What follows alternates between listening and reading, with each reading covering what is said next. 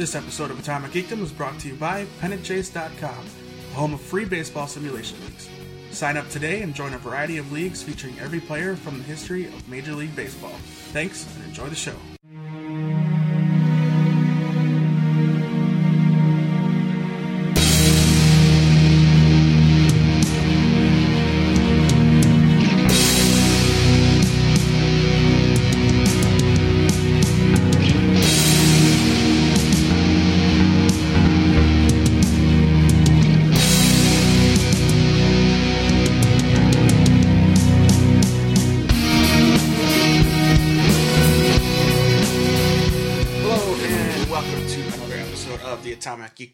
Podcast. My name is Dave.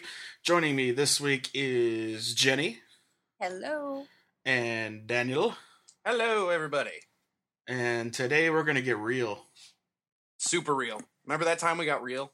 We're getting realer. Realer. Yeah, we're talking uh, about all 47 seasons of Real World. Oh, here we go. Uh, I, Number one. I bet you that's an accurate number, too. Probably, I mean, let's see. It started in the 90s. It's probably pretty close, honestly. uh, That's like uh, a perfect lead in to true crime. yes, yes, the Real World Road Rules was true crime against humanity. Yes, it was. Uh-huh. Especially the challenge. Right, the challenge. Yeah. Anyway, uh, well, as Jenny stated, we're talking true crime tonight. Uh, it is Tuesday, so we'll call it True Crime Tuesday. Woo! Uh, Hashtag. It's all about alliteration, which I guess that's not really, but anyway. Uh, sparking from a conversation we had many months ago because the Serial podcast was so huge, and then we got the Jinx documentary on HBO and Snowballed, and there's just we just kind of discovered that yes, America, maybe the world even, has a fascination with uh, true crime. Um, documentaries or investigations, or you have all the the books, yeah, the reality shows like another, or was it the first forty eight? Oh, there's countless ones of First 48. The, Cold uh, Case the, Files. The Investigators, I think, is one. yeah, Um, just turn on truTV and you'll see these all day, every day. or or documentaries shows about jail, Yes, that too. which is just amazing. Stranger than fiction. right, exactly. That's a good movie. Yes, Will Ferrell. anyway, uh, so I don't know. We're just gonna go all over the place. We're gonna run the gamut. We're gonna talk about serial killers. We're gonna talk about documentaries and movies that about those dudes. Uh, but we'll start with the the thing that kind of started our our conversation within the Atomic Geekdom offices, which is the Serial podcast. Uh, Danny, I don't know. Did you you you listen to it right? I listened to one episode of it and then I had no desire to listen to the rest of it. Really? Yeah, no, Really? I, I, I, this is like this is hard for me to say because everybody loved Serial. Um, Was it the I hype? didn't get into it. Was it yes, the hype? it was. It, It was, was- honestly the hype. Honestly, because like I was, I was expecting them, like because you don't get as satisfied. I feel like from what I've heard about Serial, you do not get as satisfying an ending as you do with the Jinx. Okay, but And- you but okay. see, we didn't know that when Serial was coming out. That's true. That's very true. But like knowing what I know now, and obviously I can't change what I know now based on what I knew then. I, I just like it, this thing is right up my alley. Like you picked me and Jenny for this because this is our we like this stuff. You guys are in the Um, macabre. Yeah, I like this stuff, but like it didn't get me. I don't know if it's because of the production. It's very, it's very, very, very, very, very like um, what's the word I'm looking for? Glass. And sometimes with certain subjects, Well- I don't want that. Like I don't want NPR all the time. Well, this is an NPR production. Let's let's exactly. Let's but make that's it. that's my problem. Is I already have this thing where I'm not particularly fond of the style NPR goes for. Uh, um, in a large way. Like I, I did like the idea of them interviewing people, but then when I was listening to the first episode and they're talking about where people were on a different day, I was just like, oh, this is just going to be about this is just going to be a thing about how people don't remember things correctly. I And- see. and- I. I she says that right away. In these, I Right. find myself in a lot of these conversations wanting to argue with people for the simple fact that everything that you just said of why you hate it is why I absolutely love it. Like, okay, I mean, it- I, I like this is just me saying having only listened now, to one episode. now, given so- the first, so a friend of mine was like, "You should be listening," because I, I am, I live in Los Angeles, man. I'm always in my car. Like you Mhm. can't go three miles without it taking 45 minutes. yeah, I walk So- everywhere, so I'm podcast up too. So yeah that. so I, I always have things and a friend of mine's like i can't believe you're not listening to serial and i didn't start serial until they were probably like the seventh or eighth like episode of it. Mhm. So I listened to the first one and I was like, I can see where this could be be interesting. But at that time, I didn't know if it was real or if it was actually just a story that somebody was making up and Me needs a- too. like a serial comic or something. Right. So I listened to the first one. I was like, okay, this could be this could be interesting, but it didn't grab me, like because it was kind of jumping around, and I just wanted to get to the plot. And again, I but I went into it thinking that this was somebody's fiction. Um. So going through it though, the way that it was so geniusly edited going through because every time I felt like I knew the backstory, they would add something on from a different timeline because it didn't the whole serial podcast didn't follow this is where it started this is where it ended it was bouncing so it felt Well- as if you were trying to figure this out yourself because she was. yeah yeah it was the way that it was produced was so well done but it was so frustrating too because every time i wanted to support adon adon Adnan. i Adnan. adon i can't even say it I remember it was said so many times it's stuck in my brain forever. I- every time I was like teetering to his side, something would be brought up, and I was just like, well, wait a minute.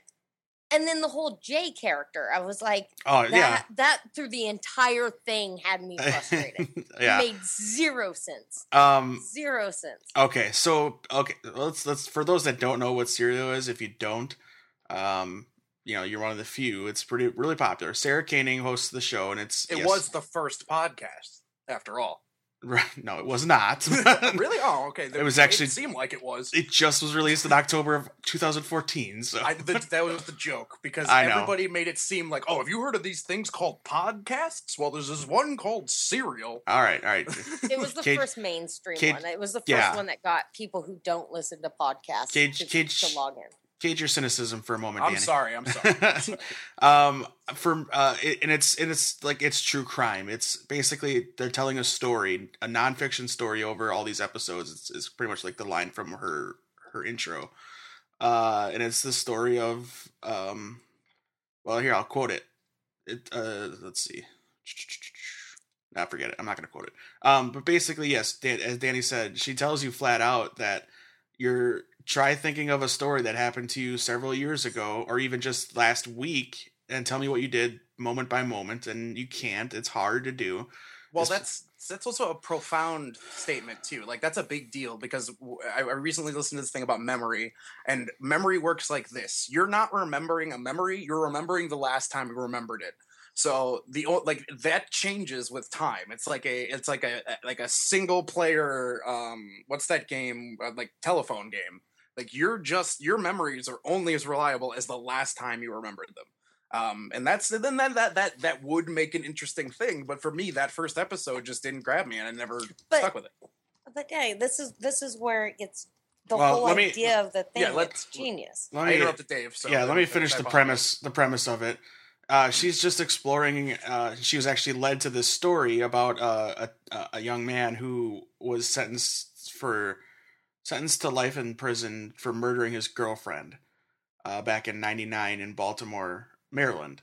And so she's investigating evidence and uh, evidence in different um, uh, reports and uh, what am I? I can't think of a word. that sucks. Uh, and and just the different the, the witnesses and the people involved, their stories, Testimonies? the testimonies. Yes, she was listening to testimonies and the and the trial itself and trying to figure out what's missing because when she would talk to this this person who was accused of murder, Adnan, she was getting this feeling that he's innocent like when she would talk to him or that maybe he is and then then she'd flip it like the next week he'd be like now i don't think he is an innocent person like but the story is so crazy this incident is so weird and the timeline is so messed up that i was and we'll get back now we can jump into the opinions i was enthralled and i binge watched it throughout the whole weekend uh, and actually, I just finished it right as the last episode was released, so I didn't really have to wait. I was kind of lucky um, in that sense. But yes, the ending does fall flat. Spoiler alert. Uh, if you have not listened to season one of this, nothing happens. Like no one, That's why there's a season two. but it's a different story. It's a different. that's the weird part. Like, well, it's an anthology series. It's not. I suppose, but like, I guess nothing can like knowing. Okay, because like we we haven't talked about the Jinx yet, but knowing how the Jinx ended and everything that came from that, it's hard to know that like how, not, even now, like going and wanting to listen to that, knowing it's not going to have some sort of satisfying resolution or anything like that, I'm even less likely to listen to it now. and I was okay with not a satisfying resolution because I didn't think they were going to get this guy to jail. Yeah, I, I, here's where I think it's great though, is that it's a fresh eye on a case that Right. had went through two trials. Which got even more fresh eyes onto the case. Mhm. Right. So everybody has new things, and there's actually been more evidence that have sparked up. But because of this, they were able to get the um, what's the um, the innocence.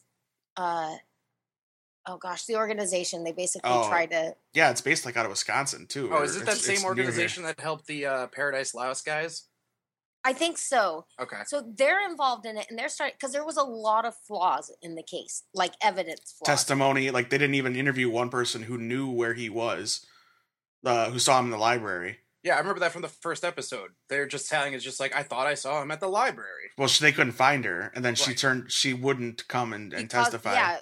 Well, she showed up though after, but then Jay has even talked now since that. They actually, I think, like last month though, they've their Maryland courts is actually.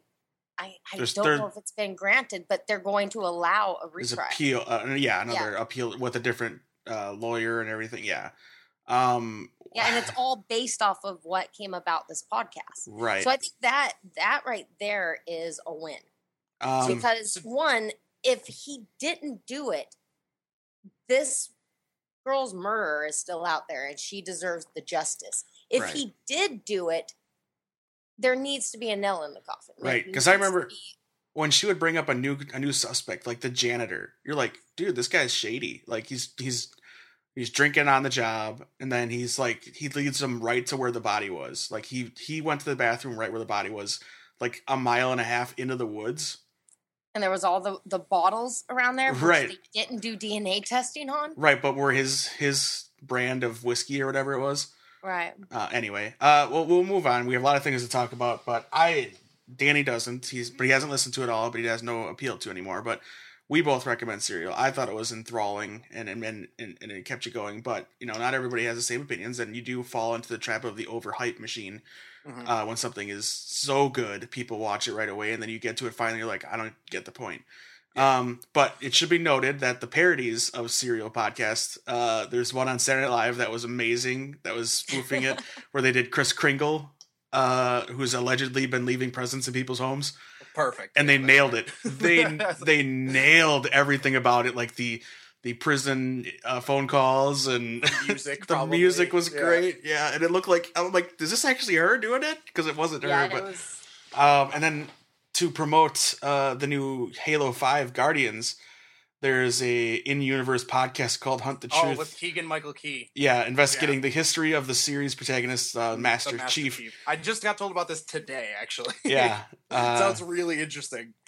delivered the, the the the cadence of his narration is just like her, and there's over the phone interviews and stuff. Like I, I can't wait to check it out. Uh, it's gonna be good. But let's since we brought it up already, let's talk about the Jinx. I think we've all seen the Jinx. Yes. And I would also No. like to talk about Paradise Lost if we can get back to that too. yes. We'll get into Yes. that. I Okay. had Jenny. You I didn't watch the was- Jinx? I didn't watch the. Jinx, ah. but I feel as though I watched the Jinx Okay. because I, I caught imagine. like yeah.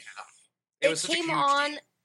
It came on like right after John Oliver, so I always would get like 10 minutes of it. And every time I'd watch the first 10 minutes of the episode, I'd go, dude, I need to watch this. Oh, and, I'm then- so I'm so glad I'm into John Oliver again or right Oh, now. so I, I never started. him. I knew it was good, but I never watched it because I don't like. You know, I, it's hard for me to watch those Daily Show type stuff. Uh, but yeah, it's really good. Um, so yeah, it would always come on right after his. And so I'd always get like the gist of the Jinx, say that fast three times. but every friend of mine would give me a rundown the day after, like, oh my gosh, and this happened, and oh my gosh, and then Yeah. when the big reveal happened at the end, I was just like, wow. okay, let's let's set it up again real quick for people that don't know what it is. It's an HBO Sure. documentary uh, called The Jinx colon documentary series. series. Yes, uh, it's, it's miniseries because it's not there's not going to be a different Jinx. Right. Uh, the Jinx colon the life and deaths of Robert Durst, no relation to Fred. Great title, by the way. Yeah, Great. Great title. I love Uh, that title so much. right. And this this was filmed over many years. Mhm. This because they the director of the documentary also made a fictional film about this dude when he got uh when he got released or uh, acquitted of the of the initial murder. Mhm. Um, I can't remember the name of the movie. I'm looking. I don't at- remember the name of the movie either, but it had a lot of. It was an actual like big movie. Like there was act, Uh, all good- actors in it. all good things. Yeah. So the, the and the and the thing that what spurred from that is that the director made this movie and the character that the, that it's based upon, Robert Durst, Right. saw the movie. Right. Um, and in in the way that he wanted to portray the movie was in such a way that like this is the evidence that we know. That's it. Yeah. Like he didn't want to like infer like did he do these things? Did he Right. not do these things? And he And it was didn't. mainly specifically just about the first murder that he's accused of. Correct. Right. It was just about his wife. Yeah. Um, uh, Durst professed admir- admiration for all good things and telephoned Jarecki, the director, after it's released, offering to be interviewed, and that's what started it. Mhm. Uh, he sat with him for like 20 hours. Yeah, which was a Um, big deal because he's never He talked to anybody. interviewed. Yeah, he wouldn't talk to never anybody. talked to anybody. Why would he? Uh, to and also, honest. the family didn't want him to. Right, and the and the movie is is fake names. Uh, it's you know they don't use real names or anything like that. But it stars Gosling, Ryan Gosling, uh, Kirsten Dunst, Frank Frank Langella, uh, Phil Baker Hall. Oh, Frank uh, Langella. Yes. Okay. Uh, Kristen Wiig is in it. Nick Offerman is in it. Like Nick so- Offerman. yeah. big big names uh, are in this movie, and so that was in 2010. So then this documentary was made. Um, I'm going to read the synopsis that I read off of Wikipedia for people that don't know what it is. Uh, series investigates the unsolved 1982 disappearance of Durst's wife Kathy, the 2000 execution-style killing of her writer Sus- of writer Susan Berman, and the 2001 death and dismemberment of Durst's neighbor Morris Black in Galveston, Texas. Uh, one thing: what's the common denominator in all three of those murders? Um, Robert Durst. yeah, he's the only. Uh, it, it uses a wide array of existing footage, including news, security footage, police evidence, and archival interviews, combined with footage shot by Jarecki, who's the director, uh, which is compro- uh, composed of con- contemporary interviews, visual reenactments, some of which were shot at Jarecki's upstate New York home. I don't know how you look at your house the same ever again. Um, and self-reflexive footage of Jarecki's filmmaking process and peculiar working relationship with Durst. Yeah, he actually becomes friends with this dude. Like yeah, they he, talk to him a lot. he he full on believes he's innocent at one point, and this is what he's doing is per, he's he's he's declaring his innocence. He's trying to pr- prove that he's innocent. Um, so what the, the series starts with the murder in New Orleans, which is his his neighbor, which if is a crazy way to start. right? Because that's the last one. It's the Yeah. last one that we know of. and it's the most it's the most violent and weirdest. And that's for sure. Let's just go through it real quick. The it's found in parts, like body parts are found in this in uh, on the shore. Uh, they can't find the head. I think they never find the head. They never find the head. No. um and he gets brought in because he's pretending he pretended to be a woman yeah, to get this that part is crazy. So it- Yeah. he he he fled New York at one point because apparently the heat had come back on him um, in media about the murder of his ex-wife. Which he got uh, a, he was a, a suspect but he got away he- like he, he was He never got acquitted for it. Right, Yeah. right. He was never he was never sentenced or anything like that. right And um, so he flees and he goes to Galveston, which is this island in, off of Texas, um, or Galveston, which and then it has Galveston Island. Anyway, um, it's a small town. Uh, lots of they they focus on how much everybody kind of knows each other there, but it's all just a place of like runaways. You end up in Galveston because it's the last place anybody's gonna look for you. Um, and he decides that he's going to dress up as a woman and start renting an apartment because nobody's going to be looking for Fred Durst or Fred Durst. Uh, nobody's going to be looking. No one's looking for Fred Durst anyway, but nobody's looking for Robert Durst dressed up as a woman, and he would like hi- raise his voice a pitch. But then eventually he becomes friends with his landlord, who he's lying to, and just reveals to him, "No, I'm this guy. This is why I'm here." and he made it like uh, you know this is why i'm hiding i wasn't trying to deceive you i was just you know i'm just trying to get away from it all Become friends, right uh, one thing you don't know uh, maybe at this point is he's a millionaire Yes. uh his his his wealthy real estate families in New York. in new york they re they built the the freedom tower Yes. and you know part of why they think he's so crazy is because they disowned him essentially from the business they kicked him out of the business his brother did Right. Uh, and their mother killed herself. Supposedly, she jumped And off the roof, and he saw the body fall from the, the roof. Um, It's crazy. Like why? Like his Right. dad telling, like, he's But- like, say bye to mommy. Yeah. Like, but uh, so so this this murder happens. They find the bodies. They bring him in. He gets charged. He's in jail for a long time through the trial.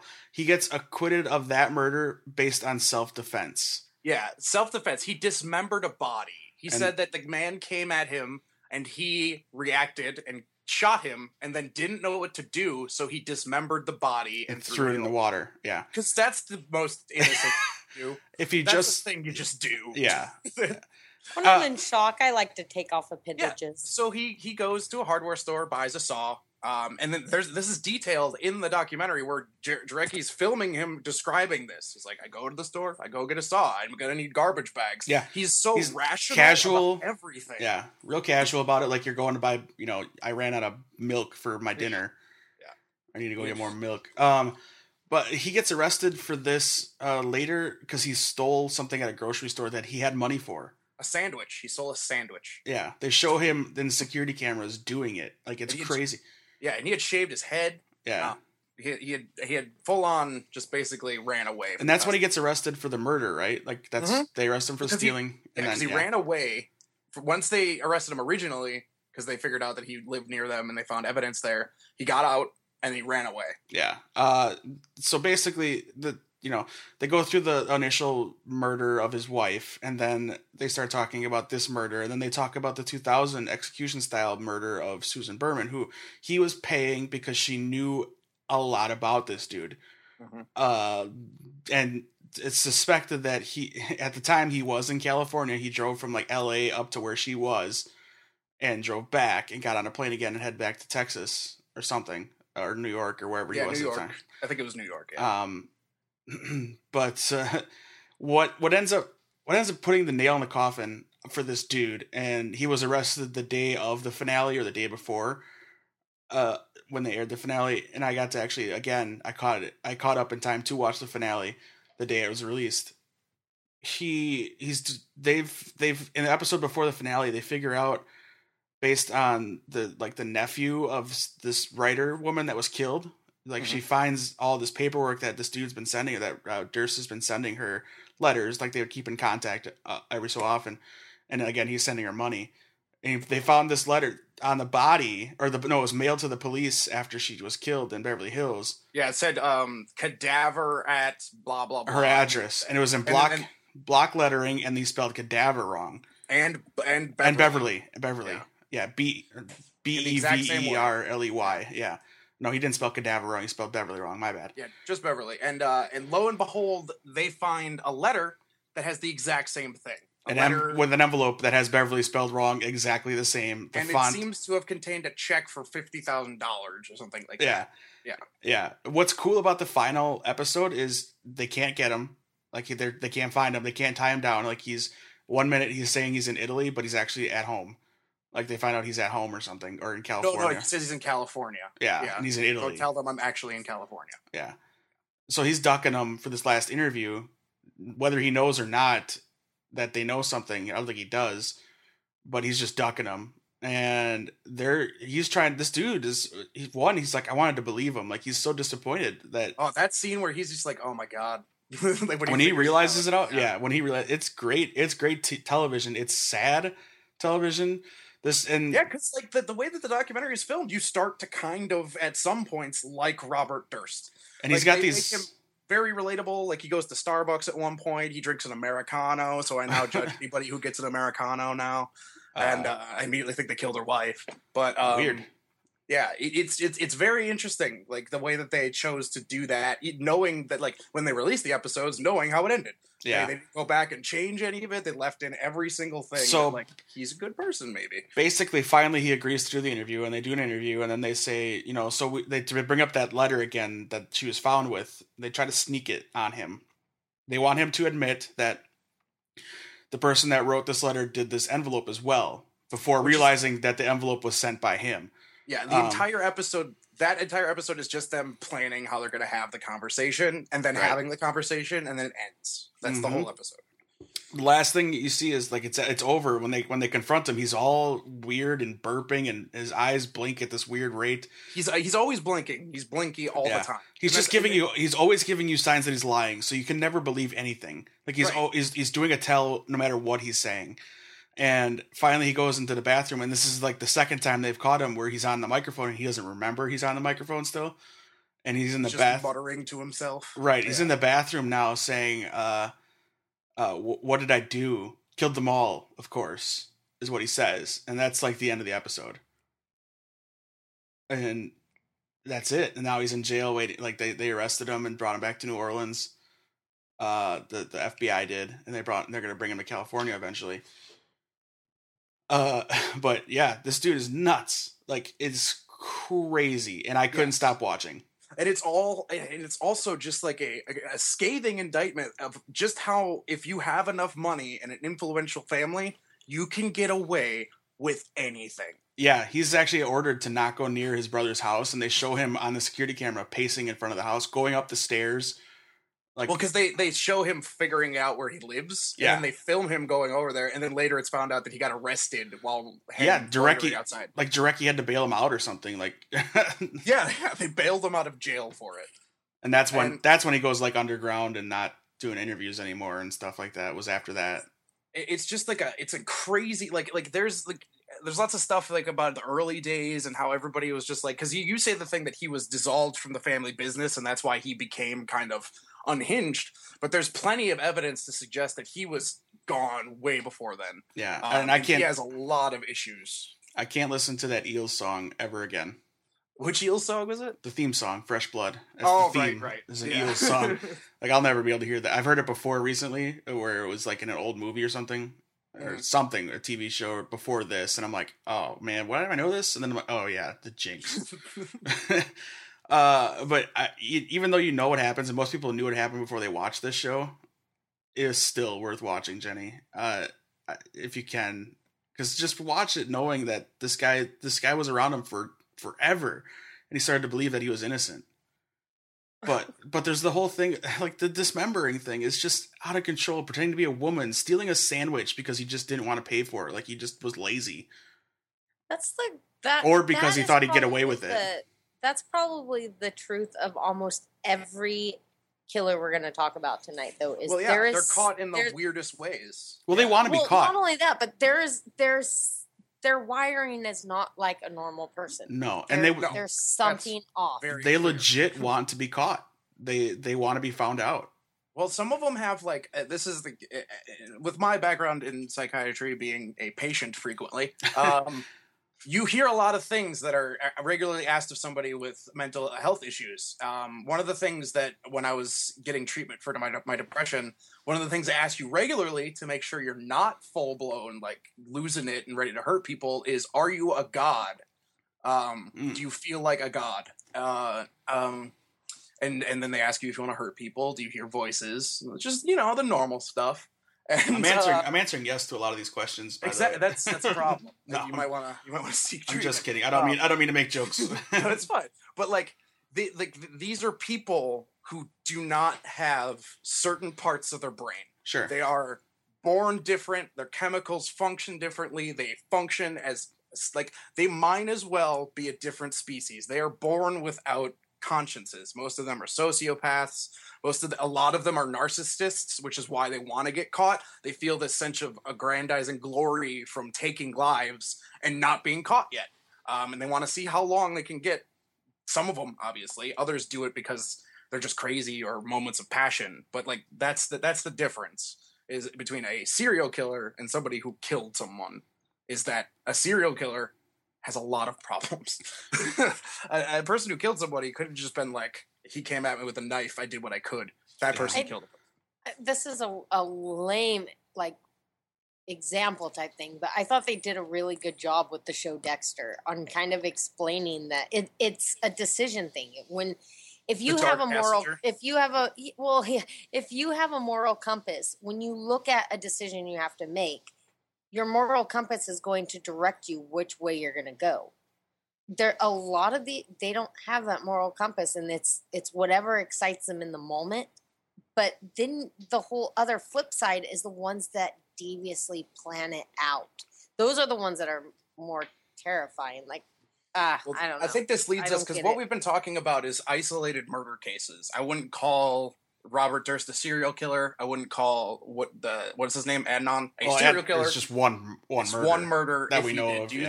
that. Um, but this is this leads us perfectly. Thank you, Jenny. To serial killers. Let's go right into that. Well, Like, wasn't there wasn't there something you just wanted to talk about? Yeah, actually, so that this kind of this can go before we move over to that. This is the story of. Do, do you guys? Okay, so Jenny, you mentioned it, but do, what do you have you seen all three Paradise Lost documentaries? oh gosh, yeah, those ones are they're they're hard to watch because it's so frustrating. Yes. So the um, uh, uh, they're all on HBO Go. We're You talking- all three. We're talking about Paradise Lost, the Justice League movie. Of course, this is exactly what we're talking about. So Okay. Batman. I'm well versed in Um, this. Then No, Oh, so the, this it's a story of three boys who are arrested for the murder of one or three boys, Three boys, I three believe. children. The first one- suppo- the first one is the child murders at Robin Hood Hills. Is that what we're talking Yes. about? Okay. Yeah. Yes, that's the first one. Also, So- it's the West Memphis Three. Okay. Yes, the West Yes. Memphis Three. The, the, the, the Paradise Lost is about the West, West Memphis Three, which is one of the probably most famous murder cases that has recently been repealed, m- d- par- in part to these documentaries. You see, the first one, the first one is clearly about the case and them getting arrested.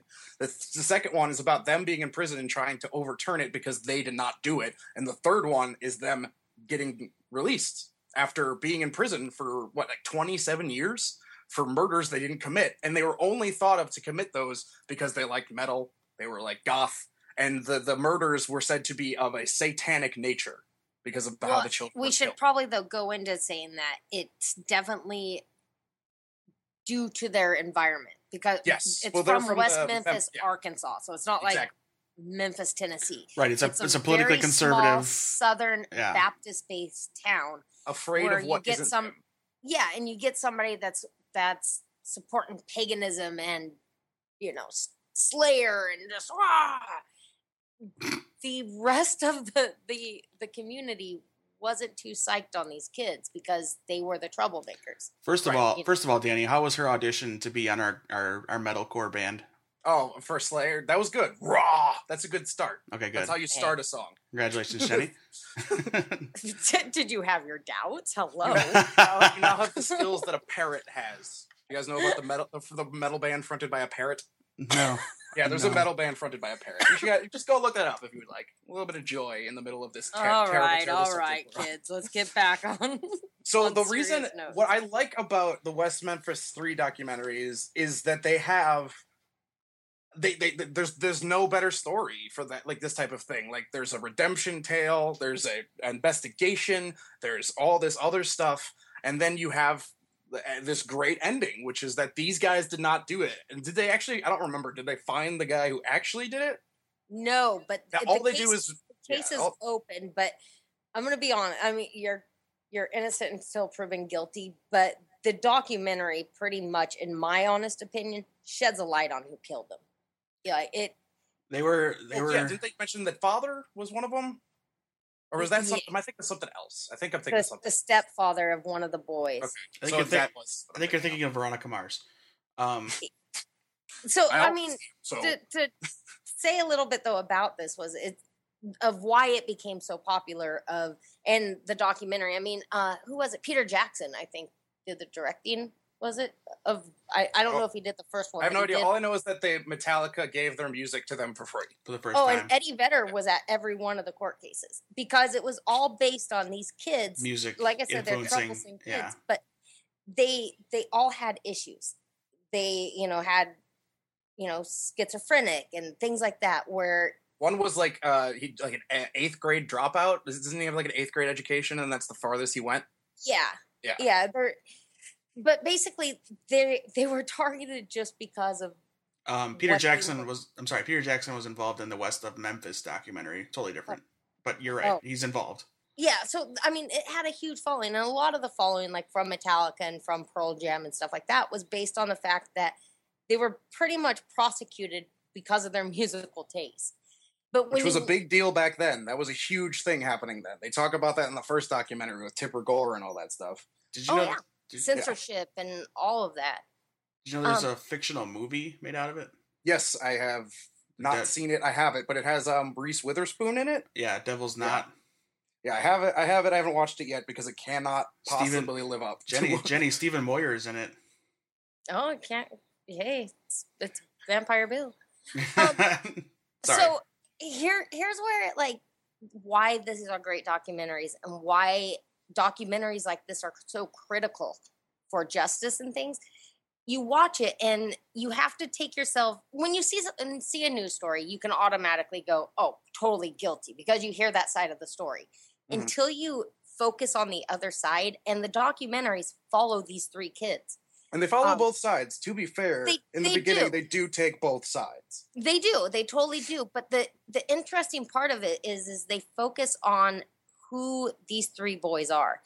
And a lot of the decisions and the judgments that were made in the trials were judgments based on kids that weren't really intelligent on how they're handling themselves.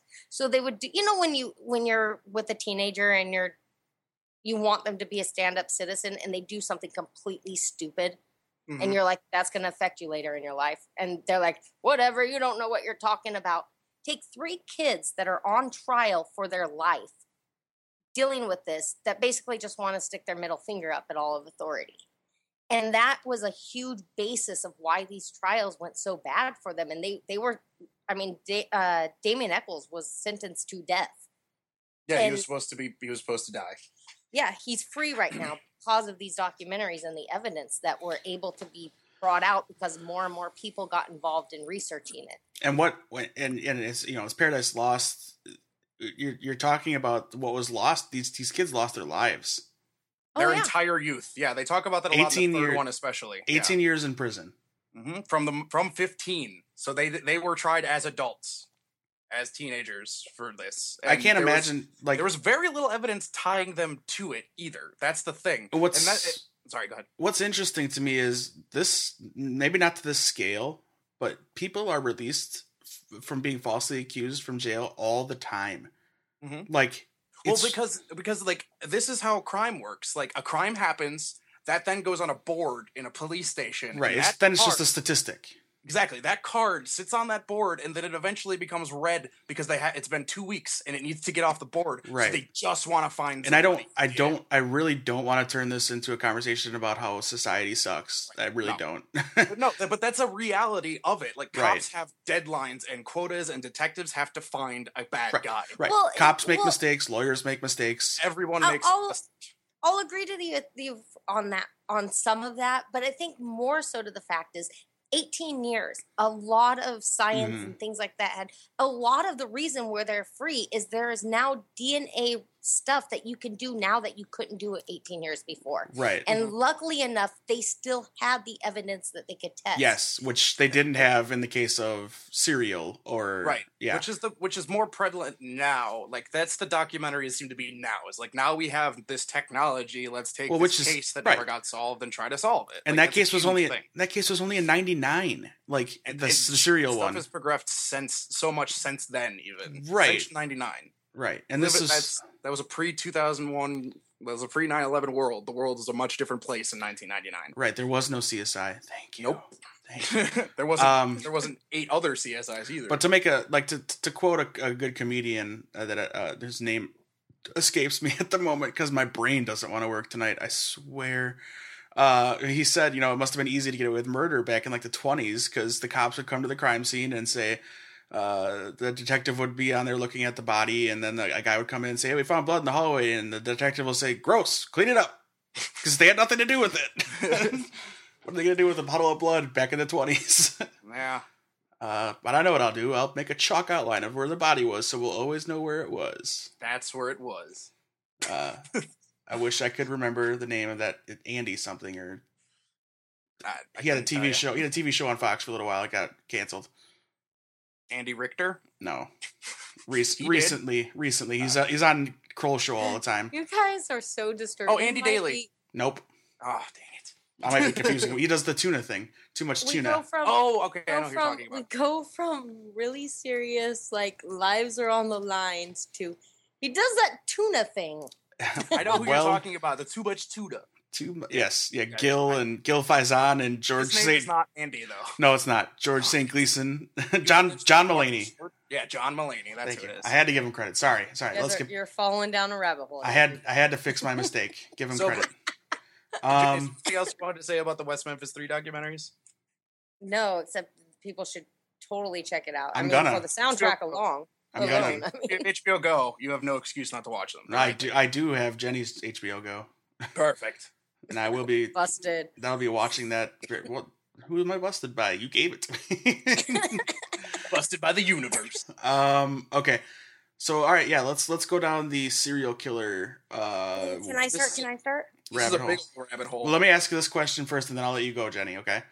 Uh, I don't mean this to sound cruel, crass, or cold, but I have a feeling that when people are enthralled by these stories, like baseball cards, they have their favorite. Yeah. like, no, what- that's entirely true. Maybe not favorite, but the one that they were immersed in more. The first Uh, one. Right. That right. fascinates them. the. Exactly. Yeah. Exactly. one that So sparked interest. yeah, yeah. I'll start. Yeah. It's Okay. it, for me. It's because it's local. It's Dahmer. Okay. Um, I, I can I do was- a similar thing. I was in middle school when it happened, and you, it I was, was alive when this happened. Uh, we were in Greendale. So yeah.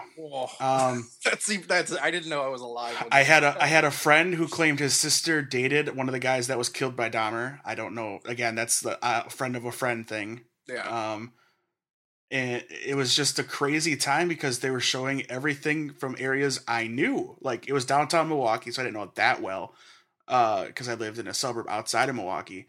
But it was still like, right oh, there, that's yeah. that's that's where the Bucks play basketball. Like that's, that's, like 20 minutes away. Like, Right. It's right there. the building is gone. I could drive down that street and not see the building anymore because they tore it down. Uh, but Did you it- watch the Jeffrey Dahmer files? Yeah. Okay. Um, so I, I don't want to get too much. We'll talk about Dahmer later, but for me, it's him because again, the close relationship to the city. And, No, let's and- let's go into it. Let's let's do Dahmer. You wanna talk talk 'cause Dahmer? a- Dahmer's yeah, a he's big good one. We'll, Dahmer's we'll real go big one. table. We'll we'll talk. We'll we'll Yeah, why don't we each talk about the ourselves in one- each of our favorites. okay, so sounds Which really sounds. it's it's it's very disturbing. but for me, it was when I was co- like uh, c- cogent or conscious enough to understand what was happening. I was at an age where I could understand that this is a trial, um, and it was on television. Like they were televised. You saw him in shackles and in the orange jumpsuit every day. Looking normal as hell. just looking unfazed, uh, unmoved by everything. It wasn't until I saw the HBO movie. Again, a lot of stuff focuses on HBO. HBO, you're to blame. HBO Um, loves serial killers. Uh, they made the film Dahmer, which starred a very young Jeremy Renner as Yes. as Jeffrey Dahmer, which uh, I didn't know who he was at the time, but I always liked Jeremy Renner. He played a very well, a very he played very well. Uh, Bruce Davison's also in it, but anyway, uh, I believe it was HBO. I might be wrong. Um, he actually got the role. Kathryn Be- Bigelow from the Hurt Locker said she got the role because of his performance in Dahmer. This was in this was in 2002. so uh it doesn't say anything about HBO, but um but then that that was what it was with that movie that I actually started to actually go back and research what this guy actually did and how crazy he was and started watching those documentaries like the Dahmer files and stuff like that. Like just how messed up this dude was, like keeping body parts in his Holy, holy messed up. Like keeping body parts in his fridge and then just how much the the police failed. Oh, Like the kid that got away yeah. so there's a really big story about Jeffrey Dahmer, and yeah, I think you're about to tell it. Yeah. Go ahead. this is I'll one let- of the most famous stories. I'll let you if you want. Okay, I, this is one of the craziest things I've ever heard, and this definitely tells you like, what time it was in, in, in America and in Wisconsin. Um, you you had a, a man escape uh, covered in blood, uh, his own blood. Um, And he's- he he's- escaped- drugged out of his mind, Right. Because Jeffrey Dahmer used to drug people, and he used to pour acid on their brains after drilling holes into them. That's just one thing he did. Um, he was he escaped at one point, um, and Dahmer was chasing him down. But before he could do that, he ran into cops, and he was trying to tell them what was happening, but he was drugged up, and they didn't believe him. And then Dahmer comes up and says, "Okay." He and I are dating. This is just a lover's quarrel. We got a little heated after having some fun, having some drinks, and I just want to take him home. This is completely blown out of proportion. And they just let him go. And he killed him. Wasn't he? night. He was black too, right? This kid. Yes, he was a black gay man. yeah. That was the, the two strikes against him in 1980s, 1980s Wisconsin, uh, 90s. 1990s early, early, early, early Midwest. wasn't the most friendly place for um, Yeah. that that individual. and, and it's on such an improvement case. right, yeah, exactly. Yeah. And to think about how he did this, like I, I always think like I'll watch like a true crime show or just a show about murderers or you know like Dexter or something, and Mhm. I'll, I'll be in my room and I'll think like, man, like what's to stop one of these psychopaths from just breaking into my room and just killing me? With Dahmer, these people came to him willingly, Willingly, because yeah. they were looking for love or whatever it was. He was picking up guys at clubs and stuff like that. Yeah, he, he was a normal guy. He worked at a chocolate factory. He was fairly handsome by most people's standards, probably. As Nobody always, would have paid yeah. his bills on time and all that garbage and perfectly good neighbor, as they talk about in Yeah. uh, in the the Dahmer files. Again, that that's another example of some people remember him very vividly as this crazy, crazy person, and some people just remember him as that guy I shared a smoke with one time. Like it, it, it's it's cr- it, like the, the the secrets that people can keep behind a closed door um are astounding especially because he was living in like the ghetto like Yeah. he was living in a really run down area right. He was paying three dollars a month for a furnished apartment. I mean, also furnished with bodies and arms uh, and well, legs he would furnish those. Those weren't Yes. provided by the landlord. oh not that you know. Uh, true, true story.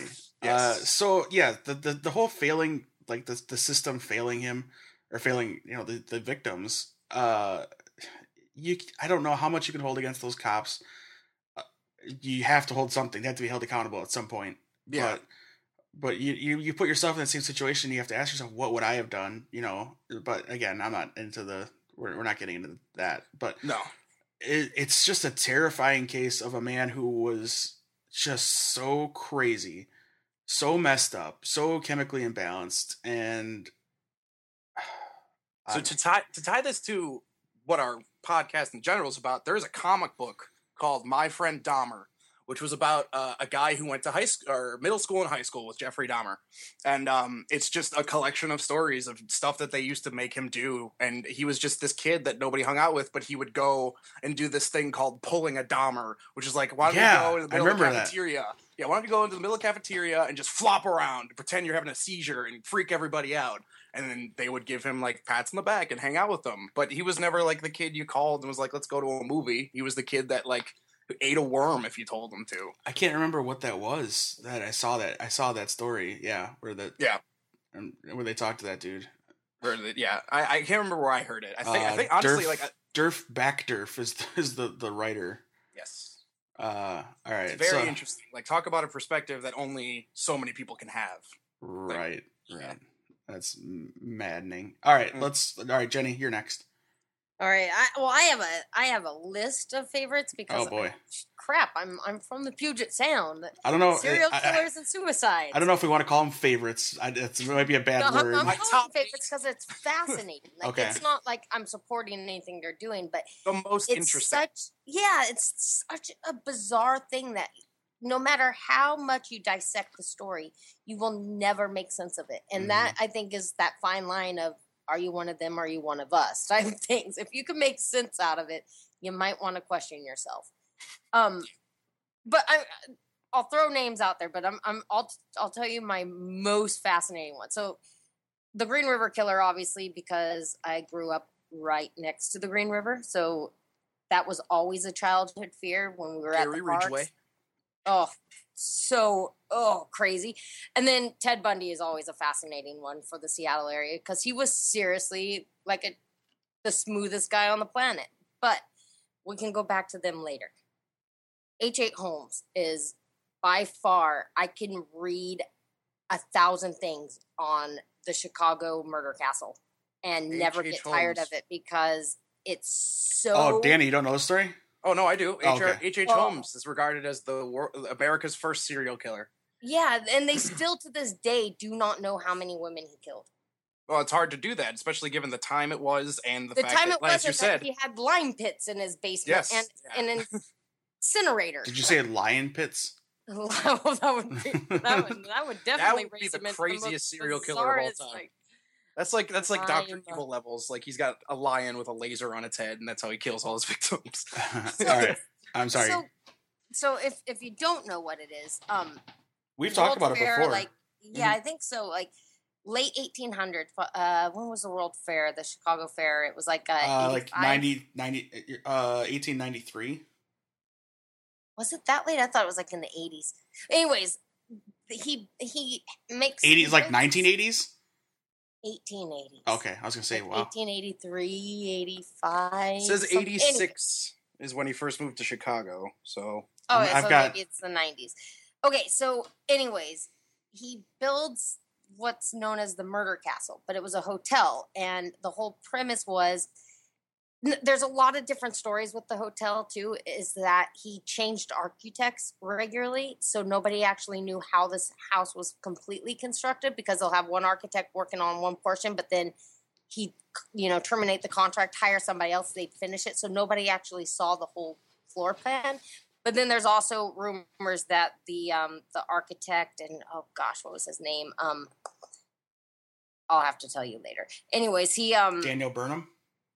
Yes, that they actually thought that he was a part of it, but this murder castle it's the only it's a hotel basically and he targeted women like single women that were going to the world fair. So it, a different time in the world when women didn't really have a lot of respect. So if you weren't married or staying with family it was hard for a single woman to so this hotel was sort of advertised as if you're a woman you're going to the world fair stay at this hotel but the problem is, is some of the rooms had no windows, and when you sealed the door, there were little pipes in that would gas you to death.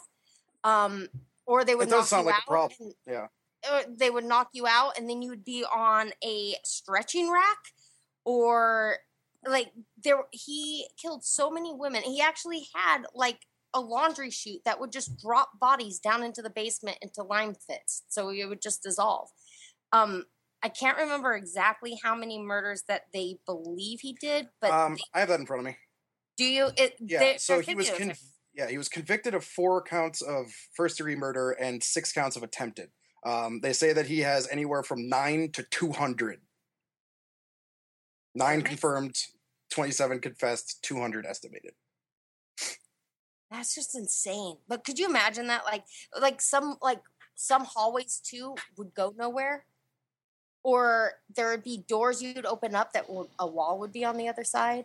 Oh, It was that's like a- a that's like a standard thing now. He- like that's like that's like a thing that they do in horror movies all the time. Like open made- a door to a wall. He made money off of their skeletons too, selling them for medical study. Yeah, for cadavers. Yeah, that was like back when the uh, the cadavers were like black market thing. Like the only way you could research like biology, and they talk about that in um uh, Penny Dreadful as the uh, Well, they, they the a whole illegal thing- black market trade of bodies to in order for science. Did you did you watch um the Knick? No, I did not. They do a whole thing on that too because the Knickerbocker Hospital is needing cadavers to try different surgeries on, and they're like trying to buy them off the black market because they can't get enough bodies to do the, the research.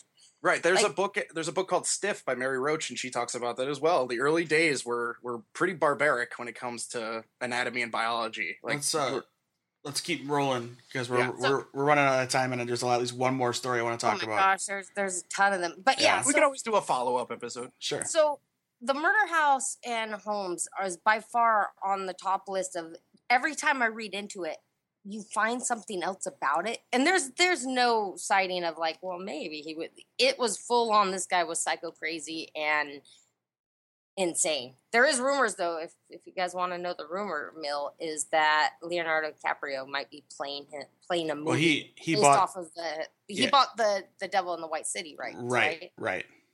Amazing book, by the way.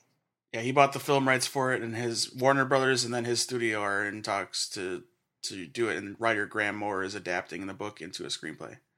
There- There's a uh, on Wikipedia they have a quote from H. H. Holmes um, regarding his killing. Real quick, Um, real quick. Writer yeah, Graham do- writer Graham Moore wrote Imitation Game. So Ooh, very nice.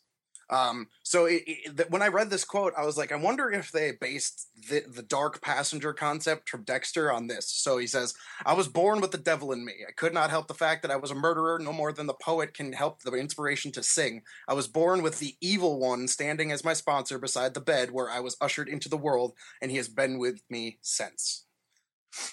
So, Creepy. yeah. and he was uh, hung. Yes. he Yeah. was hung. Jenny, did you have more, or should we ask Danny? Um. Well, we can go to Danny, and we could swing back because Okay, I'd like to go into the Green River Killer. all right, Danny. All right. So me, I believe I've mentioned on the show before, is uh, Ed Gein. Um, I think I told a story of how me and my friends took a road trip once at like three o'clock in the morning when we lived in Madison to Ed Gein's house in Plainfield. Yeah, let's Uh, let's just make sure that we. It's another Wisconsin serial killer. It- it is another Wisconsin serial killer. He, he is from Plainfield, which is a The small three of farm us- town. The three of us are like from like serial killer Oh, yeah. capitals. Like it's You have, uh, insane. Could you Yep, hear yeah. me? Could you hear me roll my eyes when I said another Wisconsin serial killer? Like, ah, why? so many. And then you have uh, then you have Gacy, who's just in Chicago, so he's right there. So he's he's right up there with him. H H H H Holmes or uh, H. H. Holmes was yeah. Chicago too. yeah, so Chicago, but caught in Boston, honest, ironically. Um, so uh, Ed Gein is the basis of Texas Chainsaw Massacre. well, no, countless serial killers Oh, are okay. in fiction. Um, he is the basis of um, the mother stuff from Psycho. He's the basis of that. Um, Oh right, a woman and killing people. That Norman was- Bates. He's Norman Bates. yeah. Yes, he, Norman Bates is based off Ed Gein. Uh, as you said before, I'm sorry. What did you say again? Leatherface from Texas. Leatherface is based on Ed Gein, based on the fact that he made s- masks and suits out of skin. which Um, then he would take into skulls, make them, make them into bowls that he ate out of on a regular basis. He kept his mother in a room. That's also another um, another Psycho. uh, psycho thing. And there was another one. There's a third Buffalo uh, Bill. Thank you, Buffalo Bill from uh, uh, Silence of the Lambs, keeping someone in a little thing, wanting to make a skin suit out of them. Right. So he's one of the most uh, inspirational, I guess, um, serial killers when it comes to fiction. also, also, he I'm sorry. Uh, Devil's Rejects. What were the Devil's Rejects also? Well, because Devil's Rejects is kind of Texas Chainsaw as is, so that makes sense. It's Rob Zombie. Yeah, so he um he was a crazy person. Honestly, he he he had a lot of problems, and you can nobody ever saw him as a nice person. Um, he lived on a farmhouse with his mother. His mother passed away, and that is when he began killing people. Um, uh, he kept his mom in a room, her body the whole time.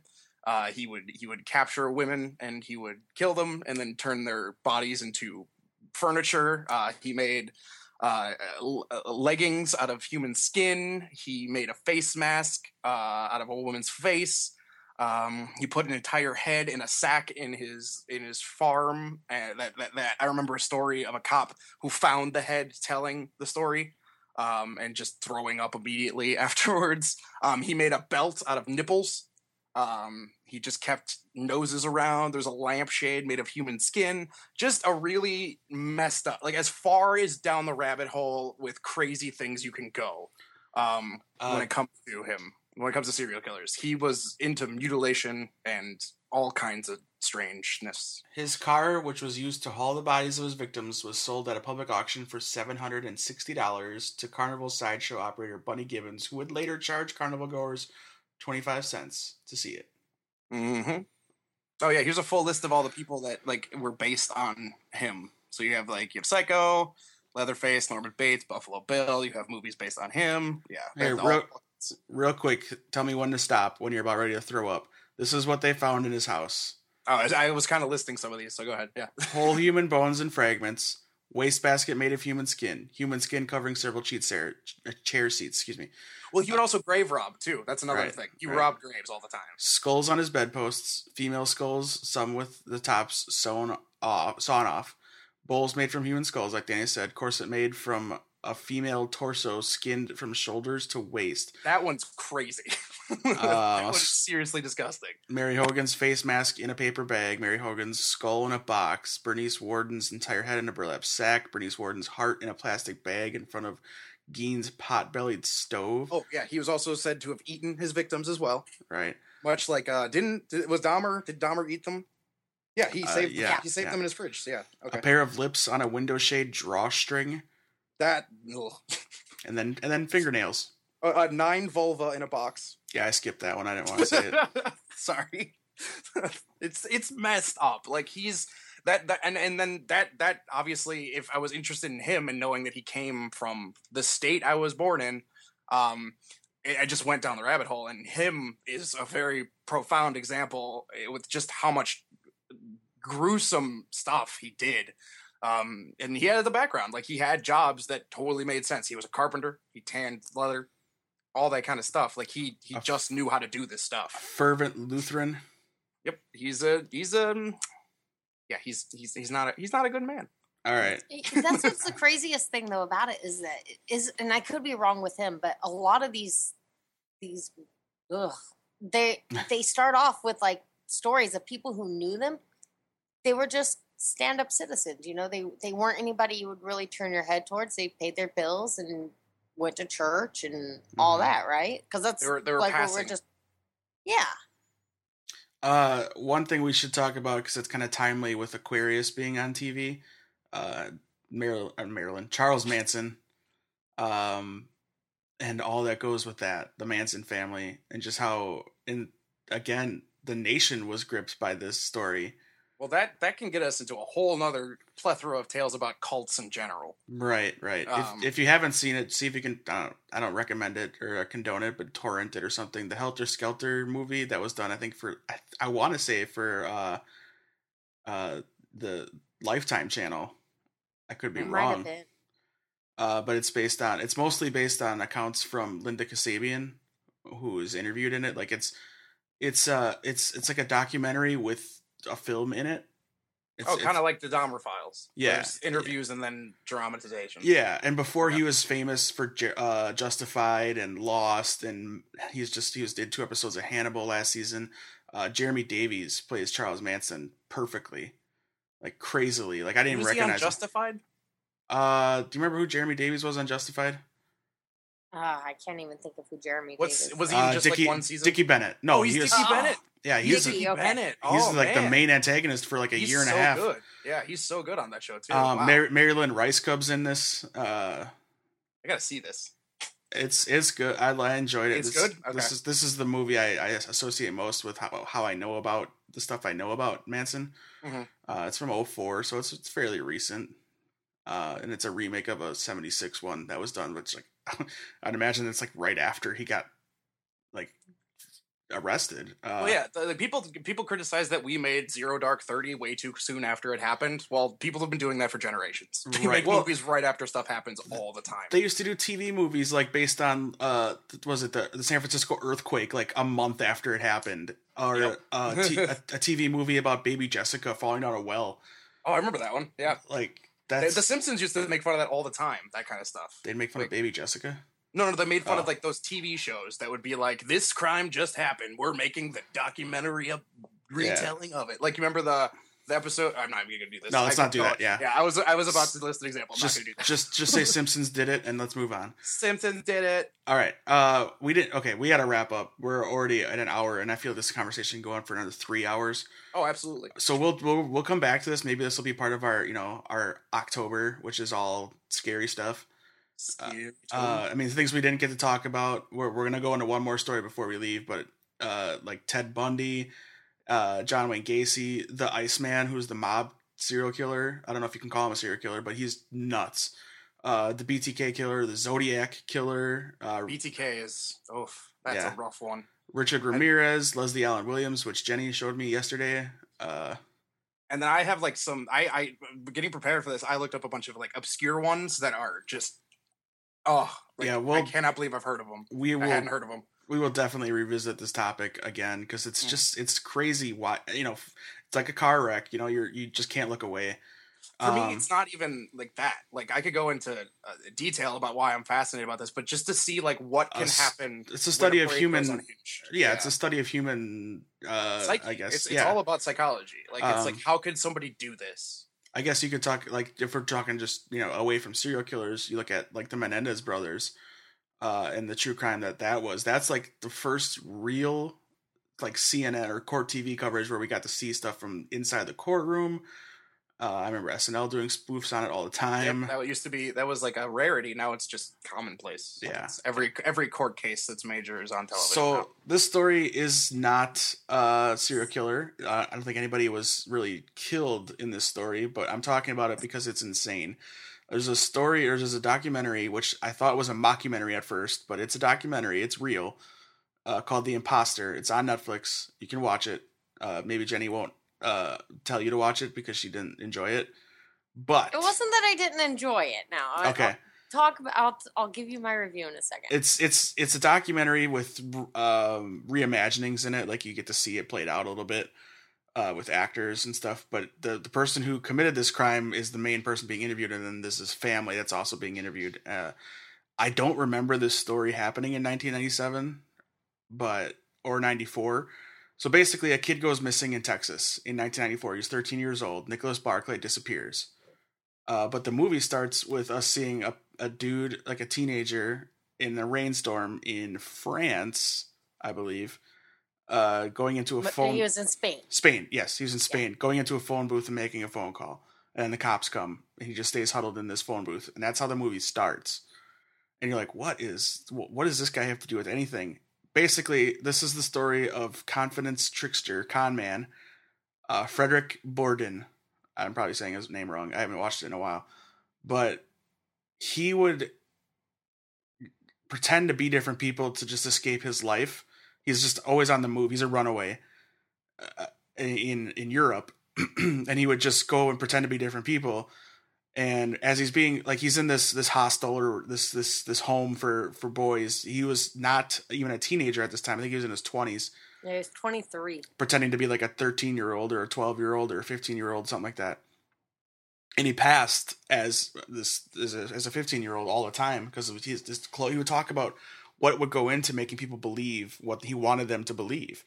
And so he would get into this these these homes and stay there, and then but they would look into who he is and where his family is. And at one point, he got backed into a corner so badly that he was allowed.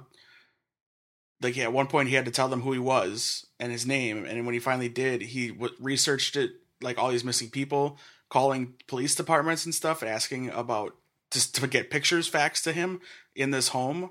And he got a picture faxed to him, and he said, "I am Nicholas Barclay." And so he's pretending to be this kid from Texas who disappeared in 1994. And it works. Even though he has this French accent. Like this And the kid was blonde hair, blue eyes, and he is clearly dyed his hair blonde. with almost black brown eyes. Right. And again, has a French accent. Thick. Did he put on an American accent? No. No. What the No. heck? Okay, wait though. I, and I, I- you guys, it'll be a spoiler. So Uh, if you want, you don't. yeah, I'm this going is- to talk about. we're gonna- this 'cause we're gonna it's say what so happened. Frustrating. I was trying That's to the go problem with true crime documentaries. Is like if you want to talk about what happens in them, you kind of have to ruin them. I wanted Yeah, I wanted to go in order. I want to go in order as the way it's released in the documentary. I don't know. I don't know where you're jumping to. I'm jumping to one when the sister goes to pick him up. Okay. After In sh Spain. after she's told. Oh no, the Yeah. first time when she's picking up the first time. Yeah, when he's Okay. in Spain. Yeah, where she wouldn't come down, like she's waiting forever for him. Go ahead. Yeah, and he's like hiding in his room. Yeah, go ahead. The sister had to come because the mom wouldn't, and so she came to pick him up and get him out of this place because they believed it was him. Go ahead. And so, you know, she hugs him and all that. Like, even though it's been four years and the kid was like 13 when he disappeared and now he's like 16 or 17. Oh, and like when he dis- years, right? When he, when he disappeared, I'm sorry. Uh, the boy called home asking for a ride home, and the, his brother, his older brother, answered saying his mom's asleep because she works nights, so she can't come get you. You have to find your own way home, and that's that's all we hear. That's that, and then he's gone. Okay, go ahead. So he, his story that he gave, because like, obviously, like missing children here in the U.S. Once he's found in Spain, they want to know what happens and all that. So he comes up with this whole story about how he was basically knocked out and he woke up and it was like a sex trade type thing and he's been abused for all these years and he was able to escape. So he's the victim. And there was even one part where he tells them that they kept putting chemicals in his eyes and that's why his eyes are now brown instead of blue. But the most so the sister goes to pick him up. She doesn't even question it. She just hugs him. She's like, "Oh, here's this like obviously really bad dye job with brown eyes that can't be her brother." And it's like And five, five or six. automatically. It's like five or six years he's been gone. No, three. It's like three to four years Is it because three he was four? Okay. 13 and he was pretending that he was like 16, 17. Okay. So it hasn't been like a huge amount of time. Now, given puberty and all that, he's going to look different, Yeah. but you're not going to change your race in three years. Like, Right. and that's basically it. or Like, in any years. Yeah. So, exactly. so- yeah, so the difference So- is he was seven years older than Barclay was, spoke with a French accent, had brown eyes and dark hair rather than Barclay's blue and eyes and blonde French hair. accent. Yes, the French accent is ridiculous because he he's the one narrating. Does most he of sound this. like? uh Did you guys see uh, Bank that Banksy documentary? Does he sound like Mr. Brain or Doctor Brainwash or whatever? I didn't see it. oh, okay. he does sound like that. Okay. so so I'm having this issue with it anyways, and she sits down with him and she has all these photos of when he was a kid and she's going through it. and She's yeah, she's feeding him his history.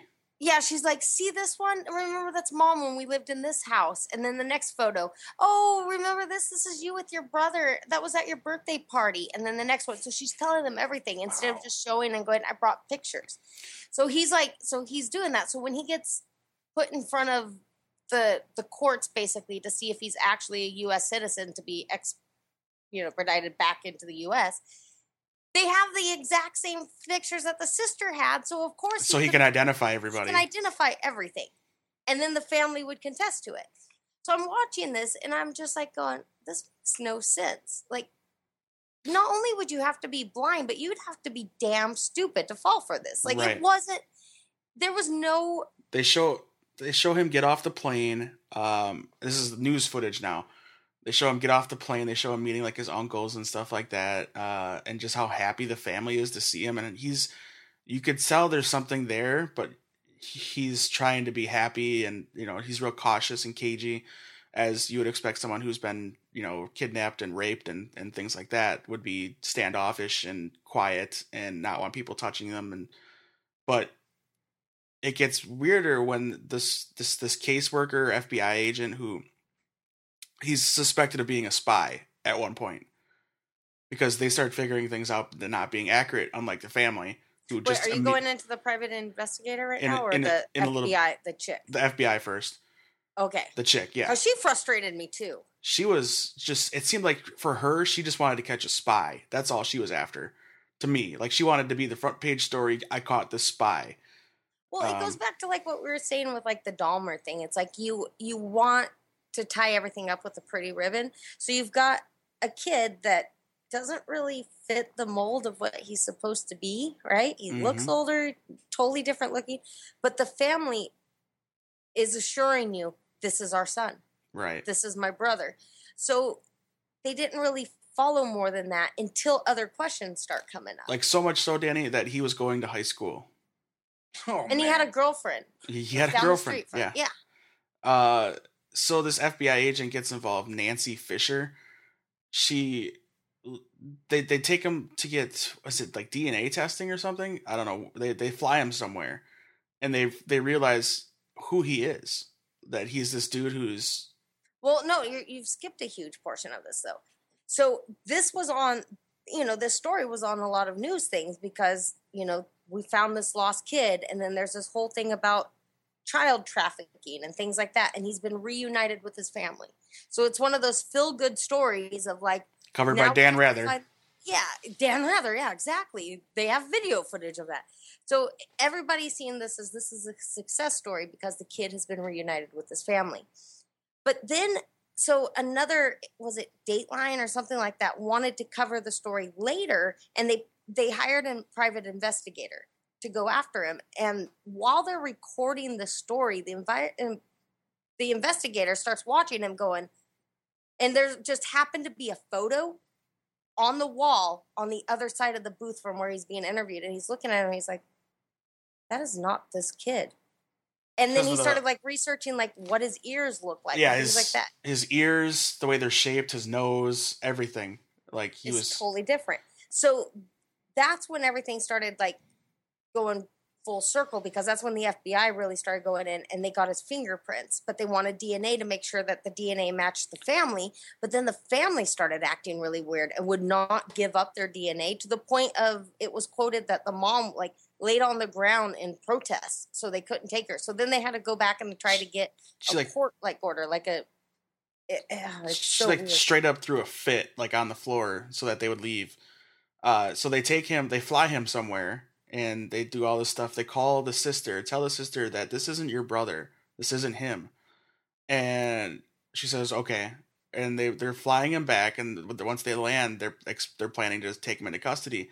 But who's there waiting at the bottom of the escalator like nothing happened? The sister, and they take him home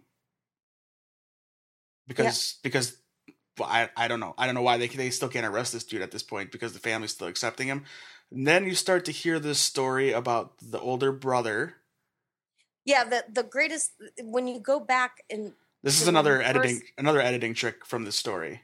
yeah when you when at the beginning when he's talking about when he meets the mom for the first time and he meets the sister and they drive around town and they meet all the friends and and he played like he had you know kind of amnesia because of all his torture stuff and, and when he met the the older brother the brother was just like yeah good luck with that Yeah, he Like- like totally was just just not buying it. Like he's just whatever.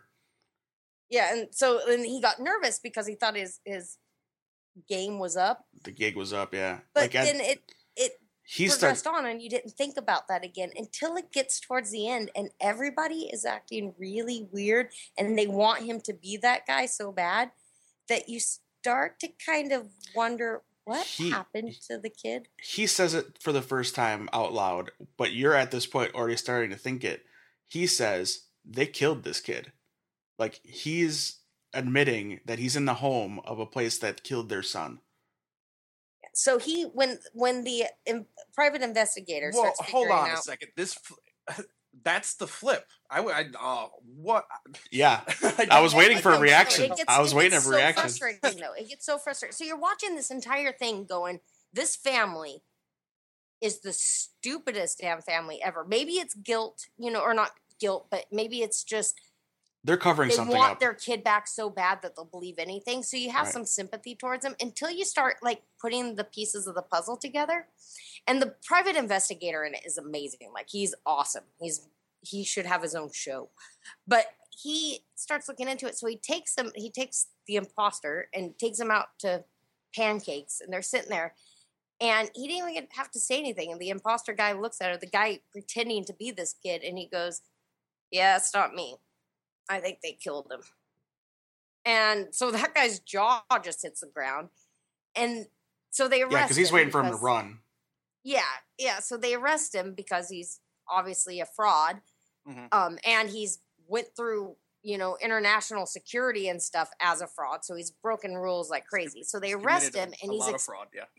yeah, and he's he's explaining to him everything that he's seen that he believes that the family want somebody in the family has killed this kid and the others are covering for them. But he's a guy that all he does is lie. So do you believe him? Yeah, is he just trying to like Well, turn? okay, so so okay, if that's the if that's the case, like if if if, if that is the case, like why why would the family buy into it that hard if there's just such obvious things that say that he's not this guy? It sounds like they're just trying to be like, oh, he's still alive. Look, hey, Yeah, don't look for the body. right. That sounds incredibly suspicious, and and and especially with the older brother thing, where he's not even making a stink about it. Like he's just saying, yeah, good luck trying to do this, like So- that kind of thing. Like that's. whew, Yeah. That's very interesting. Yeah. Well, it's That's- frustrating what it is. Well, yeah. Like I, But I, kind of like that. going- I kind of like it when I'm watching something that's crime based and just stuff like that. The Jinx has little bits of that where you're just like, there's so much evidence against this. How could he possibly be proven innocent? And then they do. And they give you the evidence right after that to like, this is why Serial. they think he's innocent. Serial Serial has it does a that lot. too? Yeah. I, Well, this- I kind of like that. Well, hold on. I'm gonna we're gonna kind of fast forward to the end here because we're we're way out of time. Mhm. Uh, the end. This investigator goes to the home where this kid was raised because the now homeowner says his dog would when he first moved there the dog ran to the corner and like dug up like a like a tarp. Uh so you hear this the the the the, the con man is talking over the narration is narrating while they're digging. Uh and dude makes the homeowner dig too by the way. Uh, nice move I saw that. by the private eye. I'm like what? Dude really? You're gonna come to my house and make me dig my own hole? Like Get so the he- dog to do it. he's digging and basically this dude this con man is now married uh i don't know if he has has three kids. is it- He's back in France because Yep. he got expedited. three kids Expedited. Expedited. They hurriedly, He hurriedly ex- got him out there. he was expedited ex- extradited, He's expedi- extradited expediently. Expediently. Yeah, there you go. Uh, so uh, basically, it ends with them digging, and it goes to black, and then you get the you know like the the, the text over it saying they didn't find the body, and the, The the, case is still Ca- open. and un- right they're still investigating, but there's no they they're right as of right now. There's no proof that because the brother's dead, the older brother is dead. Um, How did And- he die? uh, he died of a drug overdose. That's interesting. It's very interesting. That's it's very. it's very pretty much it's pretty much my thought process throughout the ending of that movie was the brother killed it and they covered killed him and then they covered it up. And then they killed him.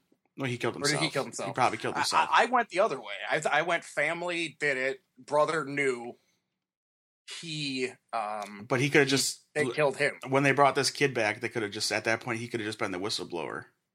He could have, but unless he was scared of his family and they killed him, Well, they would have they would have he would have been under protection at that point. Like I guess. But you don't know. I don't mean, I don't know. family's family. It's I like, think- like there's a bunch of different ways that could because because they went into they went into the personality of the older brother and it just felt like it felt right okay. that he did something he messed up maybe. Well, they also they had those things too where there was a lot of like the brother would make phone calls to the cops like yeah. Oh he's trying to break in things like that but there wasn't actually any The night- record of anybody seeing the kid for a day or two but you had records of the brother going oh he tried to break in and he ran away or he you know so like they have and this kid was a runaway like he would run away all the time they said right so they would I, have I'm just they would saying have that also sounds like what is he running away from? no no no barclay the nicholas the one who's missing was running run away That's what the I'm saying. What was he running away from? His crazy family. well that he was him. known like all the neighbors would say too that this kid was just Mess- a troublesome he was, kid he was a He- he would- troublemaker Yeah, he So would is this family just. Well, this weird? here's here's the gist of the. you whole feel thing, like though, the is that- sister could be normal I don't know. I think the sister might be just the ultimate con of the entire thing. But but then there's the in-law too it, like But if she you could be like the sister from The Crowes on Justified, where she chooses not to know. Uh, maybe, but here's here's the perfect storm of this documentary or whatever you want to call it. You've got this crazy story, but then when you put it in the environment and the cast of people, everything about it is just it makes your skin crawl. It's like watching Honey Boo Boo murder mystery. Oh, that's a terrible That's sentence. totally that's that's totally what it felt like. It wa- you know I'm going to sound totally in, politically incorrect, but it was poor white trash trying to solve a murder. I just felt because because the in law was being interviewed a lot. Um, the I think it's the sister's husband. Yeah, It just felt like she might have been the normal one, but you know I could be way off. I don't think she's the mastermind by any means. I, I don't I don't because I think she I think she's I think she might be the mastermind because she's the one that led him through all the photos. She was the first one that could have called this bluff and she didn't. Like, That's a good point. there's a there's a point. absolute idiot not to know this wasn't your son. Well, there's a point when you know there's a point when we want him to be our son, our brother so badly that we we just look past it because we want it. We want this story to be a happy ending. But, But, even then then, though, hold on, like hold they- on, oh, hold okay, on, go ahead. go Hold ahead. on. But that point comes and goes too quickly in this documentary. Like you're then at a point like you people are nuts. Like there's there's there's like the the, the craziness where the victims of a standoff will start to be obsessed with the person's holding them hostage or you know. Stockholm syndrome, Right, yeah. right. There's that but this is totally different. Like and and the type of thing grief will let you accept, like Right. that kind of thing. Like Yeah. you lose a family member, that's hard. But like I'm gonna I'm gonna put it this way, Dave. I went missing at five. Okay, remember that time I went missing? yeah. Say I stayed missing, and then suddenly I show up and I look. Like, how could you not tell? Like, uh, that's the problem I'm really having with this is that that the core of it, like, they accepted that this man didn't look a thing like their son. They had to have. They had to know that from Jump Street.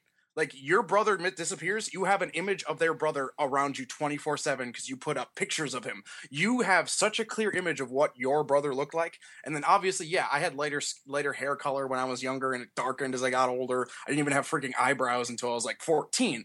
But like a French accent. Well, the thing is they show they have a lot of home video of this kid. Like him running around the house and playing outside and stuff. So they have a lot of evidence to go off of what he looked like just 3 or 4 years earlier. Exactly. Like, and it's we live in an age where there's tons of video evidence. Like, when did this happen? Uh, nineties.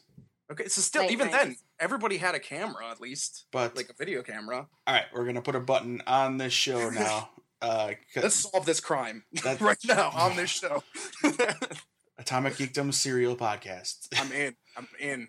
Uh, real quick, the Danny, Danny, do you know where I can find audiobooks? Um, I believe it's uh, www.audibletrial.com slash atomic geekdom. Yes. All Over- right, I did it. 30, 30 days free, a free do- audiobook download, 150,000 titles to choose from for your iPhone, Android, Kindle, or MP3 player. You can tell I'm exhausted and just I'm done. Jenny, why don't, Jenny, why don't you give them a quick a serial killer murder book recommendation? The that they can Devil in the pick up White on- City. The Devil in the White City's on there, and it's actually a really good audio. Narrated by Jeffrey Dahmer. Wow. Yeah, I don't know if that's They nailed them down. Uh, I would recommend. I would recommend completely off topic, but I'm in the middle of reading, listening to it now, and that's Ready Player One, as read by Wil Wheaton. It's Very- amazing. Uh, I want to live in That this should world. be what when you sign up for your trial. That should be your free download, just so you can. What makes it even better is that Steven Spielberg is directing the movie. It's Like gonna be. It's definitely gonna be worth seeing. That's for sure. it's just gonna bleed and scream 80s. I can't wait. Um, There better be a power glove in that movie. uh, something else that's new, a new sponsor-ish type thing is Amazon Prime. Uh, you get 30 days free of Amazon Prime. Click on the banner that's on pretty much every one of our pages on the top and the bottom of all of our blog pages as well. Click there, sign up for through that link, get it for 30 days free. You get to watch awesome stuff, movies, TV shows. You can binge watch like Grimm and Hannibal, I think is on there, and Hannibal Uh, and Justified. That's the only two places to watch them. Justified is on there. You Mm-hmm. you watch it the whole series in 30 days, and you don't have to pay for anything. and it's Uh, worth it. Star Trek uh, th- wait, what, Into Darkness uh, is, Yeah. is on there. You can watch that one, and so yeah, just go there, support the show. Um, t-shirts on the website. Danny, you're on Twitter at Nick, comma Daniel. The word comma because that's how Twitter works. Jennifer. You are on Twitter at, Robbie Art. and we are at Atomic Geekdom. You can find Where can people find you? Uh, they can find me at Atomic Geekdom. Okay, all right, fine. Uh, if you cannot fit into 40 characters or less, or 140 characters or less, how you felt about this podcast or other episodes or other blog posts or of our featured columns written by our faithful staff, uh, you can email us, theatomicgeekdom at gmail.com. We're on Yeah, Instagram. yeah, go ahead. We're on Instagram, Facebook, Google Plus, Stitcher. Uh, subscribe on iTunes. Also subscribe to our, our our good friends, the Two Broke Geeks. They're very fun, and it's only once a month that they put out shows, so it won't get you backlogged on episodes. Send us uh send us tech, uh, Twitter us your uh tweet us your favorite serial killers, guys. Yes, the stories that enthrall you deeply. Yes. Uh, Yes. Serial killers, true crime stories, whatever it is.